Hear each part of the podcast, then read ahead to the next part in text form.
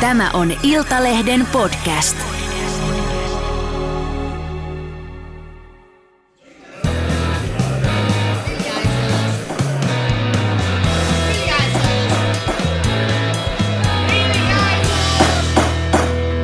Politiikan puskaradio.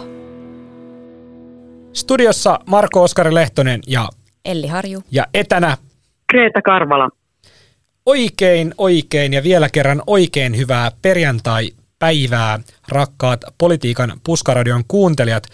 Perjantai on aina juhlapäivä, koska on puskaradiopäivä, mutta tänään meillä on aihetta juhlaan, sillä Suomeen on saatu, ei vielä hallitus varsinaisesti, mutta Suomen on saatu hallitusneuvottelusopu ja sitä seuraava äh, hallitusohjelma. Käydään vähän tuolla kääntymässä vielä tuolla säätötalolla, jossa nyt seitsemän viikkoa neuvoteltiin, välillä vähän vatuloitiin ja välillä soudettiin, välillä huovattiin, mutta joka tapauksessa nyt seitsemän viikon väännön ja käännön jälkeen Suomeen saatiin vihdoin viimein porvarihallitus, oikeistohallitus tai sinimusta hallitus, riippuu tietenkin vähän keneltä tästä asiasta kysyy. Elli ja Kreeta siellä langan päässä, mitkä ovat päällimmäiset fiilikset tämän seitsemän viikkoa jatkuneen neuvottelurupeaman jälkeen? Ö, alkaako jo pohkeissa kramppaamaan vai olisitteko jaksaneet vielä mennä joka aamu säätötalolla ja teeskennellä, että ei tämä missään tunnu? No tota, täytyy sanoa, että tässä on ilon ja helpotuksen ja väsymyksen tunteita, että on viimein saatu tota homma pakettiin. Aika, aika pitkät viikot ja se, kun tuossa on vielä ollut vaalit alla, niin, niin tässä on kyllä ollut ihan tota, politiikan toimittajilla seuraamista. Luenko Elli kasvoltasi oikein, että kesäloma tulee tarpeeseen tänä vuonna? No aivan varmasti. Kreeta, miten sinne tota, etä, etäyhteyksien päähän, niin mitkä on päällimmäiset fiilikset nyt, kun säätötalolle ei näillä näkymin tarvitse enää mennä vähän aikaan? No kyllä itse asiassa sinne täytyy mennä ihan muutaman tunnin kuluttua, kun se hallitusohjelma julkistetaan, että tuli sieltä viime yönä joskus 11 jälkeen vai milloin, milloin taisin tulla, mutta, mutta ainahan sinne on kiva palata nyt viimeistä kertaa tässä muodossa ja, ja siis se hetki eilen oli tosi hieno, kun siellä alkoi niin kuin ennen kymmentä kuulu siellä, kun me toimittajat ollaan siellä säätötalon alakerrassa, niin sieltä yläkerroksista kuuluu hirveän kovaa freedom! Ja sitten mä vastasin sinne ylös, kajautin, että jihuu! Tota, me kävimme tämmöistä niin kuin kollegiaalista keskustelua, että vallanpitäjät olivat yläkammareissa, toimittajat alhaalla, mutta kaikki olivat yhtä helpottuneita siitä, että nyt tämä loppuu. Joo. Ja se taisi olla niin, muuten kokoomuksen Sinuhen Vallinheimo, joka sitten tätä freedomia siellä huusi, koska Joo. hän sitten toisti sen, kun saapui portaita pitkin alas niin meille toimittajalle ja näytti peukkua. Mutta näinhän se menee, että säätötalossa kukin, kukin sääty omissa karsinoissaan, toimittajat siellä alakarsinassa ja pää, päätöksentekijät sitten siellä herrainhuoneissa tota, tai rouvainhuoneissa. Tota, harva meistä huutaa ennen nelivuotisen eh, pakkoavioliiton astumista voimaan niin vapauden perään, mutta mä luulen, että tosiaan Vallinheimon tämän parahduksen taustalla oli ehkä tällainen spontaani hetkellinen helpotus, eli jos on meillä toimittajille ollut kova paikka, pitkä rupeama nimenomaan vaalikevään jälkeen jatkaa sitä vielä tämmöisellä eh, hallitusneuvottelukeväällä ja kesällä, tähän kääntyy jo kesän puolelle, niin tota, kyllä se on ollut kova paikka varmaan myös näille hallitusneuvottelijoille. Siellä on jengi ottanut omista töistä vapaata tai, tai ollut sitten niin kuin poliitikkona neuvottelemassa, niin ei toi seitsemän viikkoa säätötalolla, niin jokainen voi kokeilla sitten, ne on ollut pitkiä päiviä. Joo, näin on. Mutta tota, ihan ennen kuin mennään tuohon varsinaiseen hallitusohjelmaan, niin RKPn puheenjohtaja Anna-Maja Henriksson sanoi jo tuossa puoluekokouspuheessa, että jos tästä hallitus syntyy, ja nyt voimme sanoa, että syntyy, niin tämä avioliitto ei tule onnellinen. Eli äh, Henriksson ei usko tämmöiseen rakkausavioliittoon silloin, kun on kokoomus, perussuomalaiset, RKP ja KD samassa hallituksessa. Niin millaista hallituskautta meillä on Elli ja Kreeta lupa odottaa? Tuleeko, ei, ei ilmeisesti nyt tule semmoista kukkakedon tuoksusta neljää vuotta. Milloin meillä on ensimmäinen hallituskriisi? Onko se jo ennen joulua? Mitä te ajattelette tästä niin kuin tulevista neljästä vuodesta? No tässä sanotaan näin, että äm, pitkät neuvottelut, niin kyllä totta kai ennakoi sitä, että, että ei siellä hallitus taivalkaan tule ihan helppo olemaan. Että toisaalta tässä on nyt haluttu pitkillä neuvotteluilla varmistaa se, että yhteisymmärrys on niistä vaikeista asioista, mutta koko ajan jotain voi tulla eteen, joten niitä ratkaisuja täytyy löytää kyllä sitten ihan äm, vuosien aikanakin.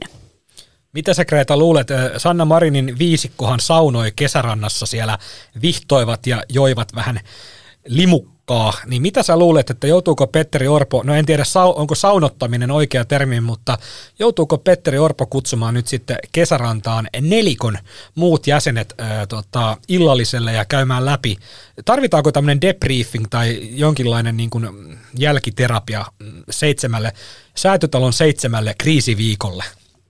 No mä ajattelen vähän, vähän niin kuin Ellikin, että tässä on kyllä nyt niin kuin saunottu ja vihdottu toisiaan seitsemän viikkoa ja, ja tota, sillä, sillä liimalla ja sillä hiellä ja sillä tuskalla, niin yritetään liimata tätä, tätä yhteistyötä nyt kasaan, että se pysyisi, säilyisi tuolla eduskunnassa edes joku sen vuoden.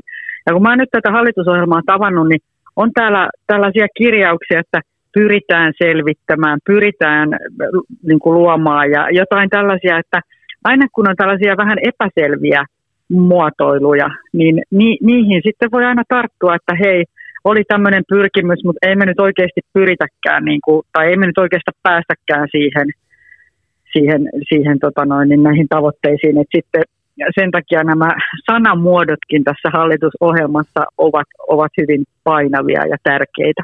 Kyllä, kyllä. Ja sitten kun on useampi puolue, tällä kertaa neljä puoluetta on ollut sorvaamassa hallitusohjelmaa, mennään siihen ihan kohta tarkemmin, mutta kyllähän siellä nyt, kun itsekin sitä tavannut eilisillasta lähtien, niin kyllähän siellä näkyy, että siellä on kokoomuksen käden jälkeä, siellä on perussuomalaisten käden jälkeä, ja sitten on näiden pienempien puolueiden RKP ja KDn käden jälkeä vähän pienemmässä määrin.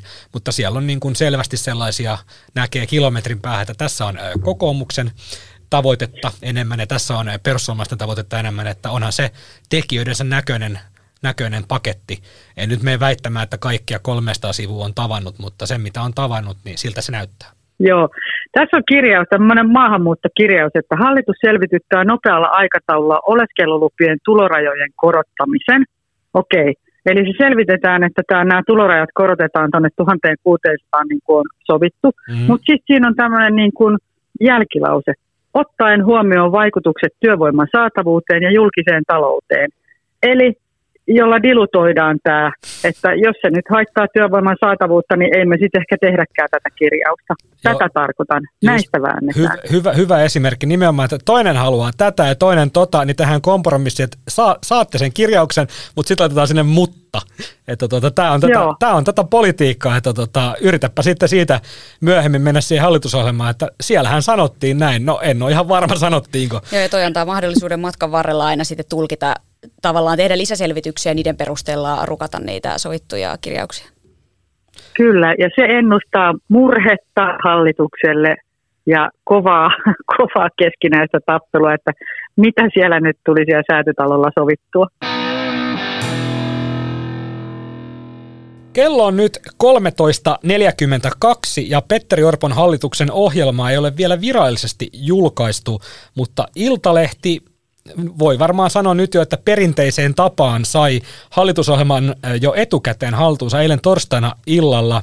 Iltalehen jengi on tukka märkänä, ne kenellä tukkaa vielä on päässä, vääntänyt säätytalon No mä käytin viime jaksossa, taisin käyttää tämmöistä kylmän kosteaa marmoria. Mä en tiedä, mistä se kostea siihen tuli, mutta kylmää se ainakin on. Että jos painat posken tai perskannikan siihen säätytalon kylmään marmoriin, niin kyllä se kylmältä ja kovalta tuntuu. No ei mennä siihen enempää. Joka tapauksessa Iltahen jengi on tehnyt pyyteetöntä hyvää työtä, välillä on nukuttu enemmän, välillä vähän vähemmän, ja Elli Harju sinnikkään säätötalolla ravaamisen ja kulisseissa raatamisen eh, työnä ja sen ansiosta niin kävi niin onnellisesti, että tota, sait haltuusi sääty, säätytalolta tuota, tämmöistä tuota, hallitusohjelma-aineistoa, jossa oli tämä hallitusohjelma luonnos tai se, se paperi, niin miltä se tuntui, kun näit ensimmäistä kertaa, että mitä siellä säätytalolla on ihan oikeasti sovittu, koska tähän mennessä me ollaan kuultu se Petteri Orpo ja Riikka Purra ja kumppaneiden suusta, että mistä on sovittu. Nyt nähtiin ensimmäistä kertaa torstai-iltana, että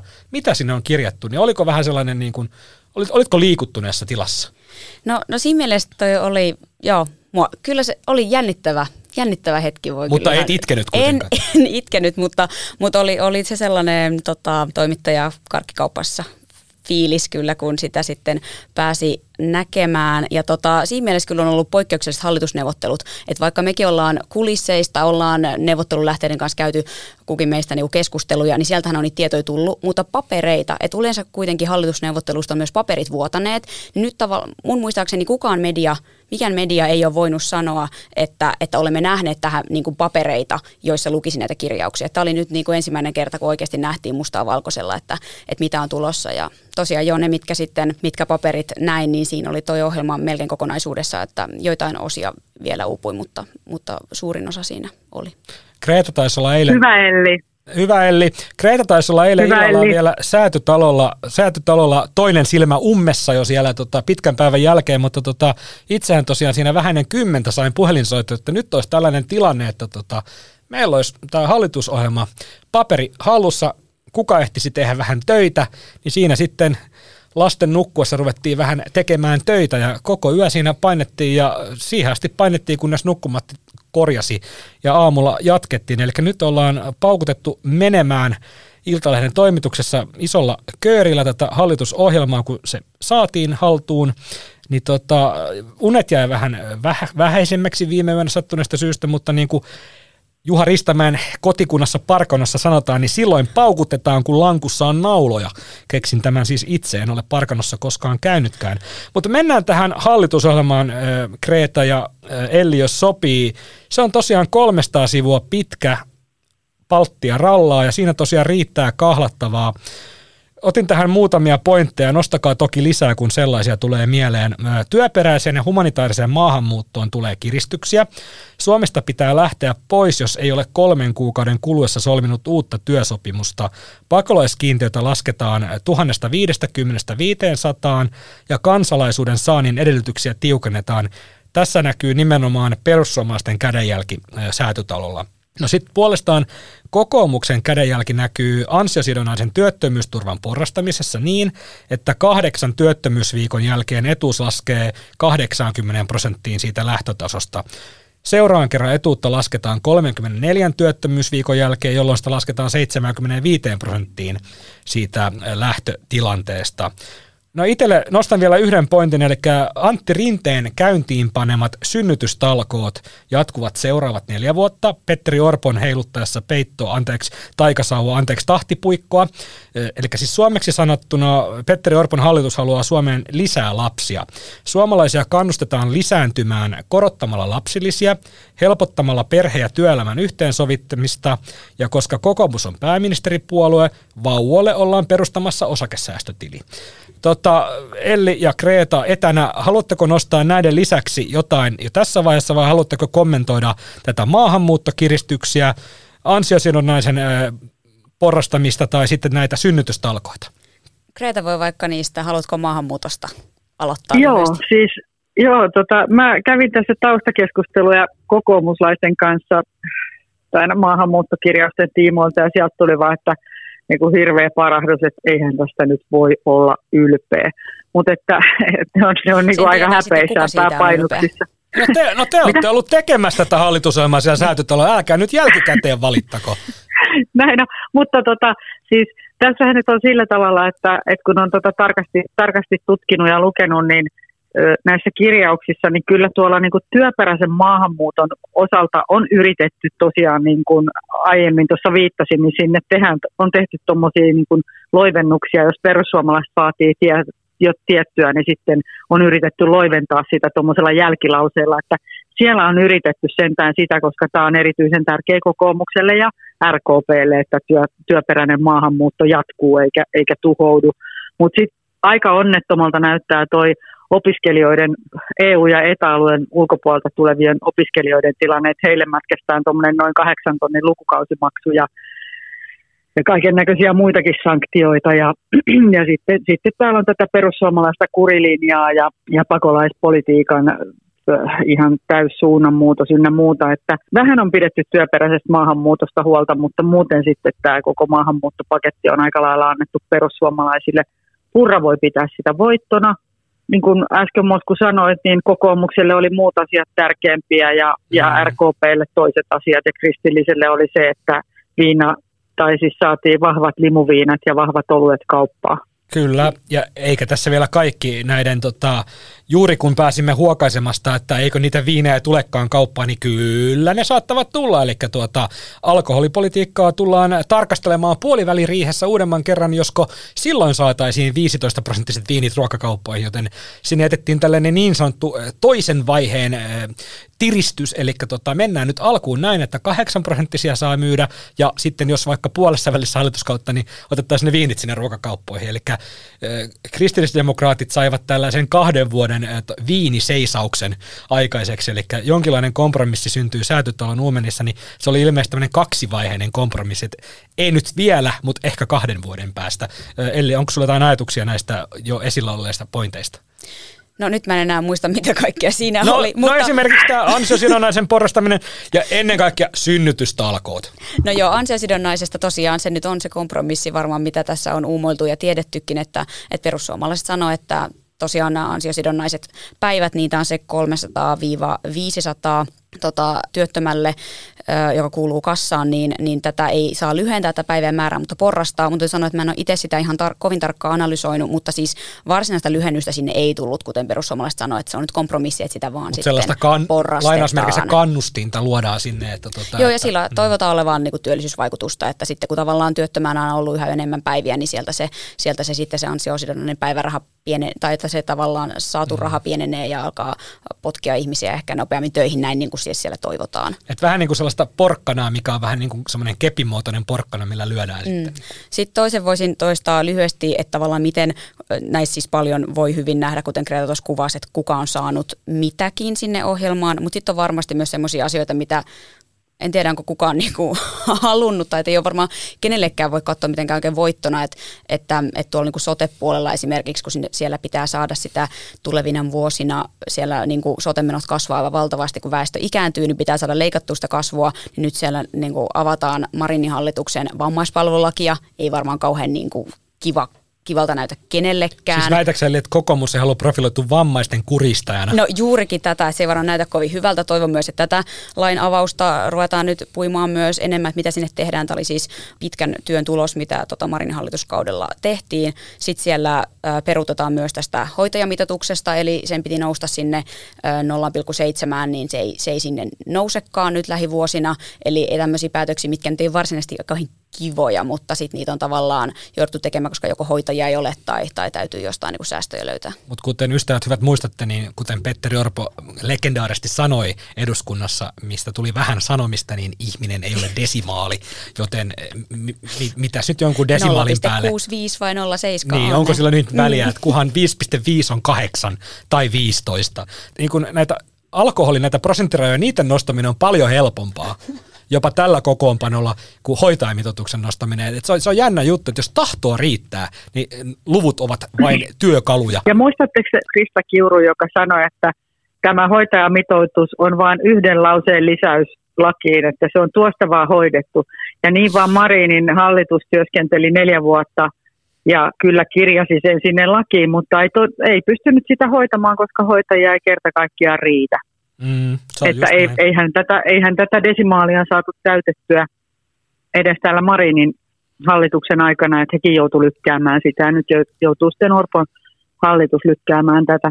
Sotekuviosta, niin, sano vaan, sano vaan. sotekuviosta jos saan sanoa vielä sen verran, että, että, että kuka sai voittoja mistä, niin sotehan muuttuu nyt niin kuin tämä pohjaratkaisu, jos se oli vähän ideologinen, ideologinen tähän julkisen puolen järjestämis- ja tuottamisvastuuseen – päin tässä Marinin hallituksen aikana, niin nyt sitä avataan sillä tavalla, että ruvetaan palveluseteleitä käyttämään enemmän, peruutellaan nämä kelakorvausten leikkaukset ja nostetaan niitä merkittävästi, jotta hoitojanoja voidaan purkaa.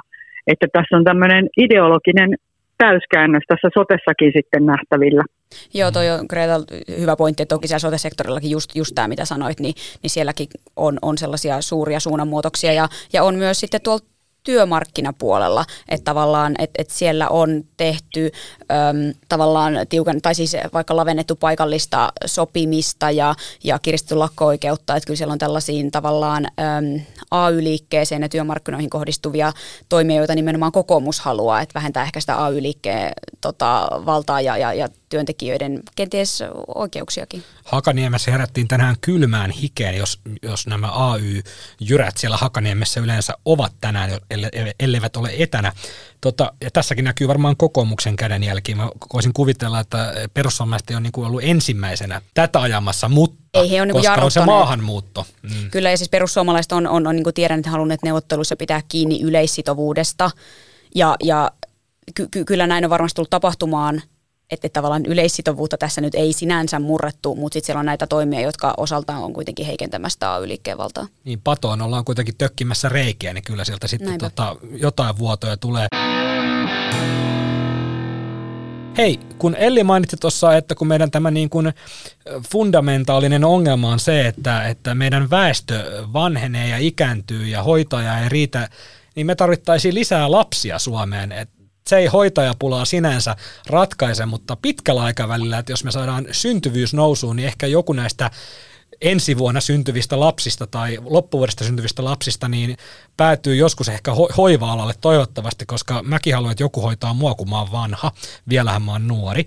Niin tota, mitä mieltä saat Kreeta näistä tota, synnytystalkoot osa kaksi.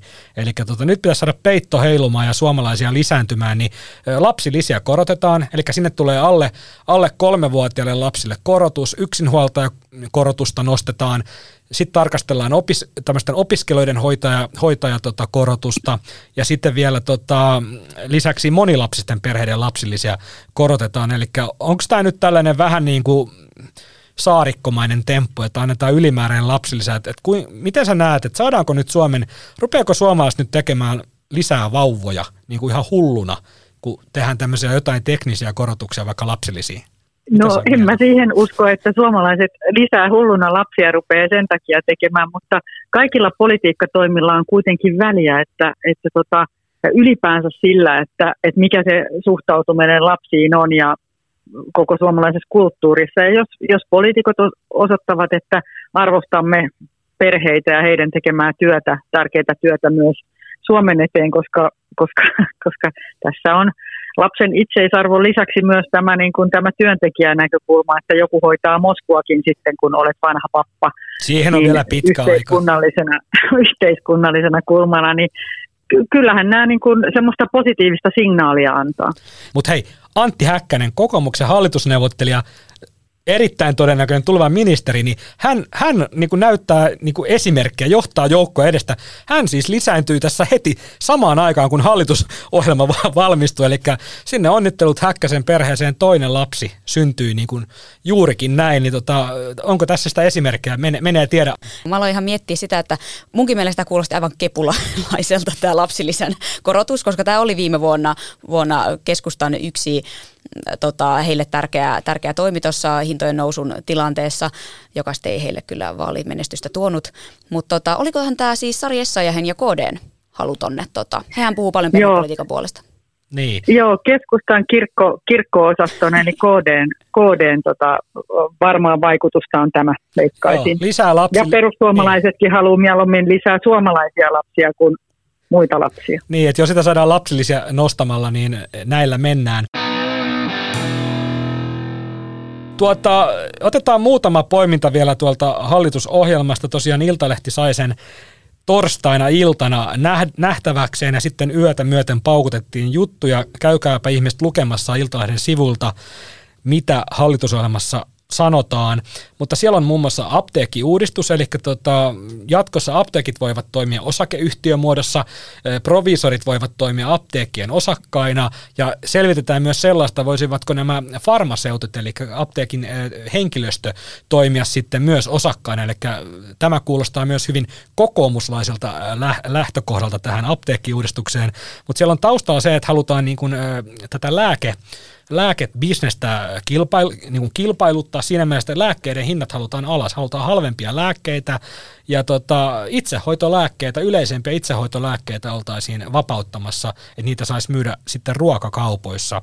No, aika moni apteekki sijaitsee nykyään jo Prisman ja City Marketin yhteydessä, että ei se nyt hirveän iso vaiva niitä sieltä saada, mutta varmasti tämä on kaupan alalle ihan hyvä uutinen, että jos niitä itsehoitolääkkeitä saisi myydä, että tämä apteekkien itsehoitolääke kartelli tai monopoli murrettaisiin, niin se on varmaan ihan hyvä, hyvä juttu sitten kaupan alalle. Tämä on siis nimenomaan kaupan alalle hyvä juttu, Jep. mutta ei todellakaan apteekkareille ja apteekkeissa no, työskenteleville. niin. Ja tämä on kyllä sellainen, mistä tullaan varmasti keskustelemaan. Tiedän, että Ruotsissa kun näitä näitä tota, vapautettu, niin on sitten puhuttu, on puhuttu parastamolin terveysvaikutuksista ja muista, että tästä kyllä varmaan keskustelu vielä viriää.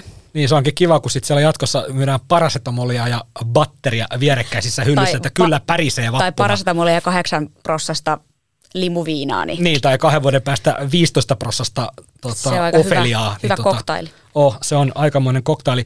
Hei, mitä mieltä olette, no tämä oli tietenkin iso, iso ö, vääntö tuolla säätötolalla, jakeluvelvoite on tullut varmaan kaikille, su, kukaan, kukaan suomalainen ei varmaan vielä täysin ymmärrä, mistä siinä on kyse, en myönnä, en ainakaan itse Jari ymmärrä. Hanska ehkä ymmärrää. Jari Hanska saattaa olla ainoa suomalainen, joka ymmärtää jokseenkin hyvin tästä jakeluvelvoiteasiasta, mutta siis yritetään tämä niinku avata tälle niinku rautalankamallisesti, eli tämä jakeluvelvoite, eli kuinka paljon siihen myytävään polttoaineeseen pitää lisätä uusiutu, uusiutuvaa aineesta, niin tätä ollaan porostetusti kor, korottamassa tätä jakeluvelvoitetta, eli tätä prosenttimäärää. Paljon pitää olla biopolttoainetta tässä fossiilisessa polttoaineessa, mitä myydään kuluttajille, niin tämä nostaa tietenkin sitten pumppuhintoja, ja tämä pumppuhintojen nousu kompensoidaan sitten kuluttajille säätötalolla sovitulla tavalla, lainauks, lainaan suoraan hallitusomaa monilla tavoin.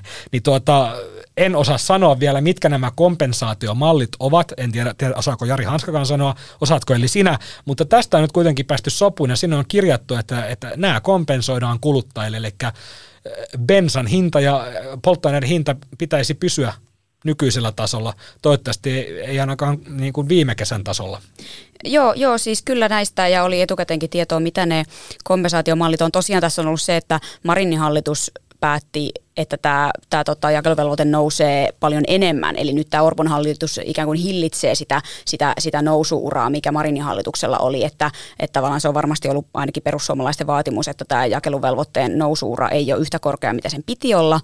Ja, ja tosiaan tämä uusiutuvan polttoaineen kysyntä on niin kovaa, niin sen takia se hinta on tällä hetkellä niin korkea ja se nostaa sitten sitä pumppuhintaa. Mutta nämä tosiaan nämä kompensaatiomallit, niin, ja mitä jo etukäteenkin puhuttiin, niin siis bensaver, bensaveron alennusta ja sitten tämmöinen sakkomaksumalli, eli tota, nämä jakelijat, jotka siis bensaa jakelee tai sen tämän se- sekoituksen ikään kuin tekee, niin he saavat sakkoa jos he eivät toteuta tätä jakeluvelvoitetta, eli he eivät niin kuin sekoita tätä uusiutuvaa sinne fossiilisen sekaan niin paljon kuin pitäisi. Eli kääntäen he voivat tavallaan rikkoa tätä velvoitetta, mutta sitten joutuvat maksaa siitä. Joo, niin nyt tätä sakkoa, minkä siitä saa, niin sitä madalletaan. Ja tosiaan kollega Jari osaisi selittää tämän vielä, vielä paremmin, mutta että sitä sakkomaksua alennetaan niin, että kynnys tämän jakeluvelvoitteen rikkomiselle helpot tavallaan niin kuin madaltuu. Joten tästä lähtien ehkä täällä halutaan ikään kuin jopa kannustaa sen velvoitteen rikkomiseen. Eli siinä mm. kohtaa, kun jos uusiutuva polttoaine oikein kovasti kallistuu, niin niistä kannattaakin jakelijoiden Tulee rikkoa. rikkoa sitä. Juurikin näin. Mm. Ja sillä tavallaan pidetään sitä polttoaineen hintaa kurissa. Tämähän on todella kummallista, mutta tämä on nyt ollut kompromissi, joka tuolla saatu puolueiden kesken so- sorvattua. Mut Eli sä sen sanoit, että se on kummallista politiikkaa. Politiikassa, niin kuin Kreta aikaisemmin sanoi, että tämä hallitusohjelma on kirjattu tällaisella vähän kryptillisellä Mut tavalla. kannustetaan eli, jonkin niin, velvoitteen rikkomiseen niin. ikään kuin. On päälause, pilkku, mutta sivulause, ja sen jälkeen siihen dilutoidaan sieltä, että, tota, että itse asiassa niin tätä voi rikkoa kyllä, koska madalletaan tätä sakkoa. Mitä sä oot Kreta mieltä? Tää, oli, oliko tämä, tämä jakeluvelvoite on niin kuin, voisi sanoa, että se on dominoinut tuon maahanmuuttokysymysten kanssa tuolla säätötololla, niin tuliko tästä nyt sitten, tuliko valmista niin sanotusti? No tuli tästä varmaan jonkun, jonkun verran valmista ja miksi se on dominoinut on sen takia, että Persujen keskeinen vaalilupaus on, että bensahinta ei, ei saa nousta tuolla pumpulla ja ja mun mielestä tämä koko vyyhti alkaa jo tuolta Sipilän hallituksesta, kun Suomi valitsi linjakseen tämän biotalouden, niin kuin Sipilä sanoi, ja siihen kuuluu myös nämä biopolttoaineet. Ja nyt on käynyt niin, että ne on vaan hemmetin kalliita maailmalla, kun kaikki haluaa niitä ja niitä raaka-aineita on tosi vähän ja näin poispäin. Niin nyt siitä on tullut tämmöinen kallis, kallis komponentti ja varmasti löytyy paljon muita, muita niin kuin tehokkaampia keinoja, millä näitä päästöjä voidaan vähentää, että päästään ilmastotavoitteisiin ja muuta. Mutta tota, tämä malli, mikä tässä nyt sorvattiin, tämmöinen rautalanka purukumimalli, solmu, umpisolmu niin, ja laittomuuksiin kannustava, niin no onhan tämä nyt ihan naurettava. Että tota, Eli sulla on ollut sormi voi. pystyssä jonkun aikaa, niin anna palaa. Ei mä vaan, että tähän jatkona vielä siis sen huomioon, tosiaan niin kuin Greta sanoi, että Sipilän hallituskaudella tämä päätettiin tämä uusiutuva jakeluvelvoite jo, ja siis perussuomalaisethan on ollut silloin hallituksessa päättämässä tästä jakeluvelvoite, että tämmöinen Suomeen. Niin, he hajosivat vasta sen jälkeen. Kyllä, että näin kunnianhimoinen jakeluvelvoite tehdään. Toki Marinin hallitus vielä pikkusen korotti sitä, mutta siihen liittyy sitten biokaasua ja, ja muita elementtejä.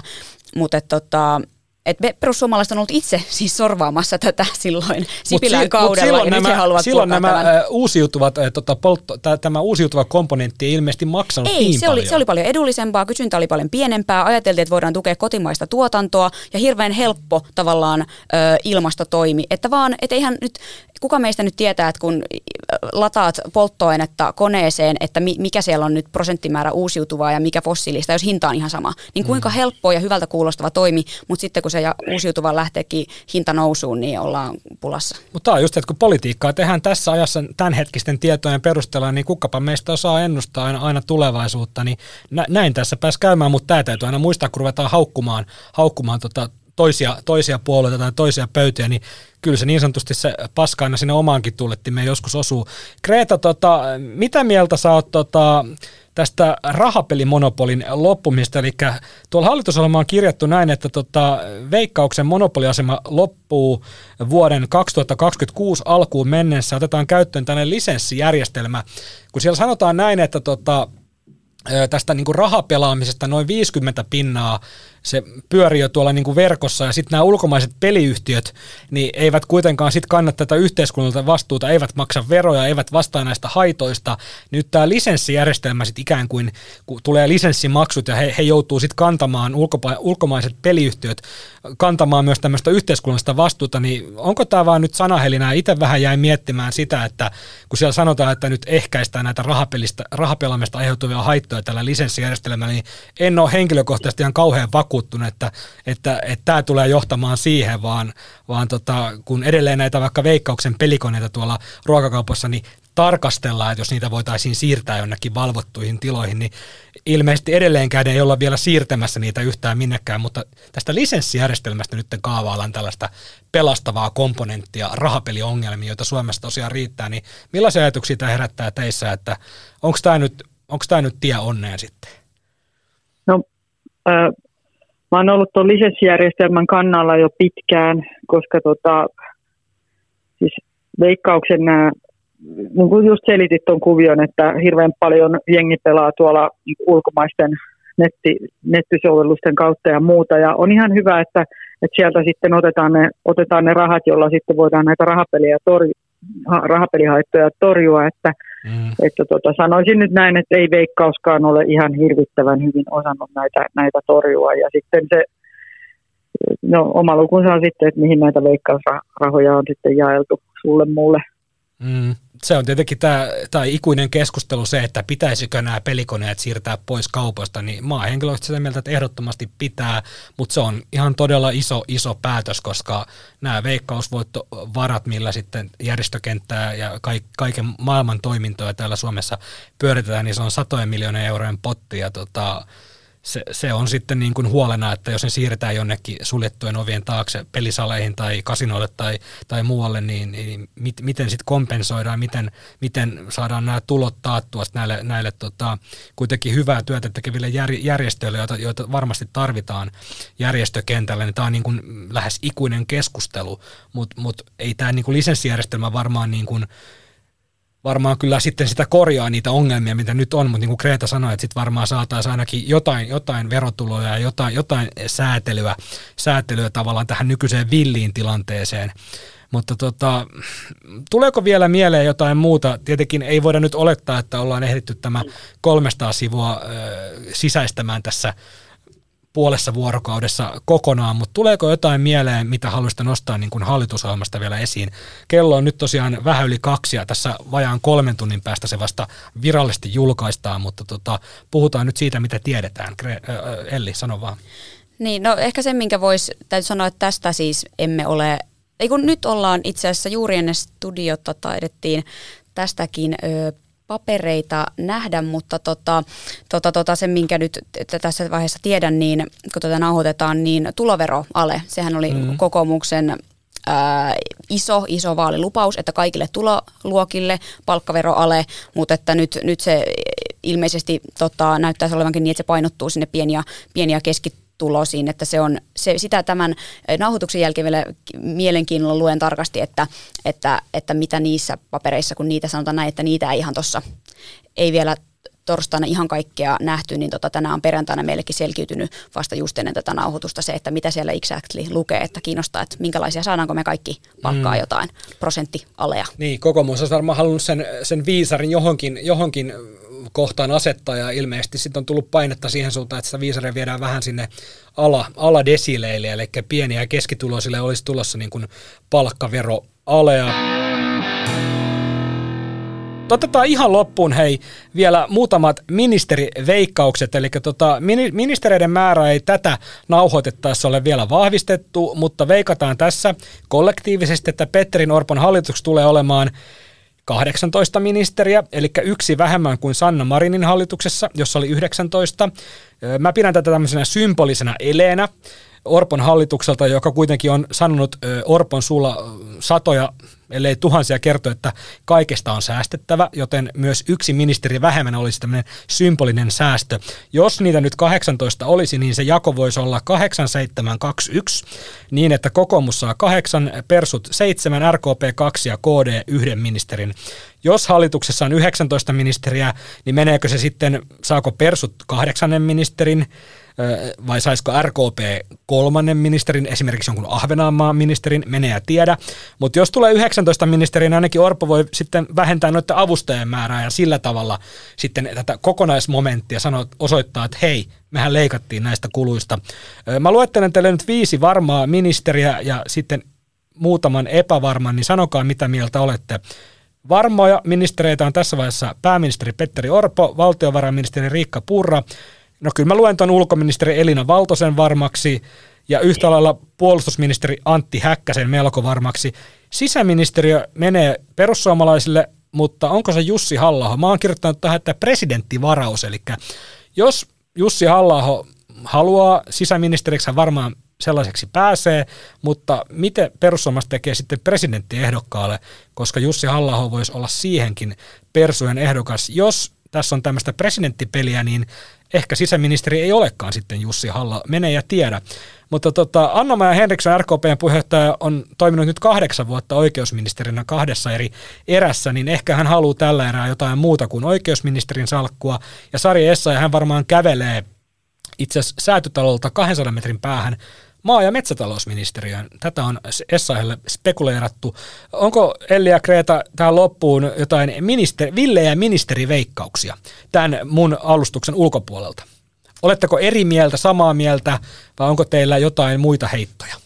Jos halla ei jos halla on presidenttivarauksella, niin sitten sisäministeriksi siellä on esimerkiksi Leena Meri ja Mari Rantanen on sellaisia ihan äh, tavallaan, jolla on taustaa. Mari Juristi ja poliisitaustaa. Juurikin näin. Mm. Ja tota, sitten tuohon Sari Essayahin voisin kommentoida sen verran, että tiedän, että äh, ehkä ala, alalla niin kuin politiikan ulkopuolella paljon töitä tekevät äh, ehkä niin ajatte, ovat niin kuin ajatelleet, että, että se on aika on todella raskas salkku olisi Essayahille ottaa. Hän on puolueen puheenjohtaja, hän, on, olisi, hän olisi ainoa ministeri mm. ja hänellä olisi se Mömmölän salkku ja siihen kuuluu se aivan valtava EU työ, mm. niin se Mä, se tulisi olemaan Se vaatii hyvää kova. delegointikykyä siis, ja johtamista. Ja mutta sata siis, avustajaa. Mutta tämä ei ole KDlle, tämä ei ole helppo tehtävä, koska jos heillä on vain yksi ministeri, niin sen kuitenkin täytyy olla aika painava salkku. Kyllä, mutta jos sitä hommaa mm. hirveästi, koska myös tälle, hänelle kuuluu kaikki asiat. Mä taas pidän Essa ja loistavana tota, maa- ja metsätalousministeriehdokkaana nimenomaan hänen ihan jäätävän EU-osaamisensa ja verkostoituneisuutensa takia, koska hän on ollut meppinä ja muuta. Mm. Häntä arvostetaan kautta yli puolueen rajojen erittäin taitavana.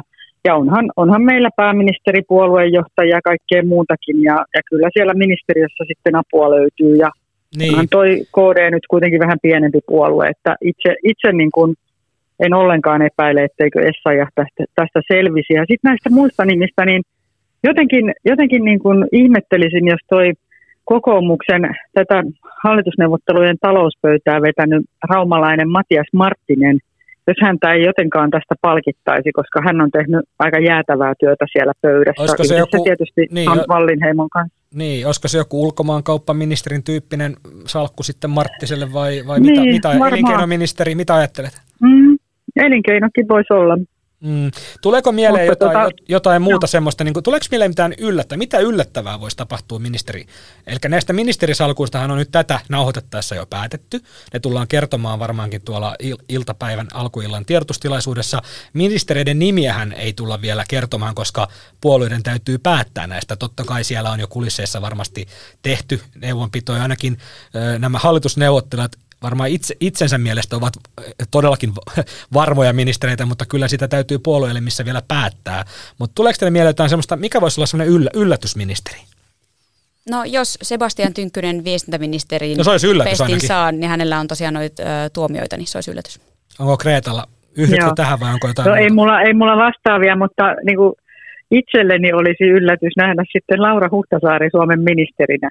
Hmm jäädään odottamaan, olemmeko yllättyneitä vai olemmeko jälleen kerran ennustaneet kaiken nappiin, kuten Puskarassa ei oikeastaan koskaan ole käynyt. Seuraavaksi viikon vitsi. Seitsemän viikkoa kestäneet hallitusneuvottelut päättyivät säätytalolla ja väsyneiden neuvottelijoiden kasvolta paistoi suunnaton helpotus. Yksi helpottuneimmista oli kokoomuksen kansanedustaja Sanni Graan Laasonen, joka johti säätytalolla kasvunkaavan reformipöytää, joka ei nimestään huolimatta ole viittaus Orpon hallituksen tavoitteeseen saada Suomeen lisää lapsia. Graan Laasosen kävellessä säätötalon marmoriportaita alas eräs neuvottelukumppani pysäytti hänet ja kiitti menneistä viikoista. Vaatimattomaan forssalaiseen tyyliin Graan Laasonen vähätteli omaa rooliaan ja sanoi, Heikki Autto.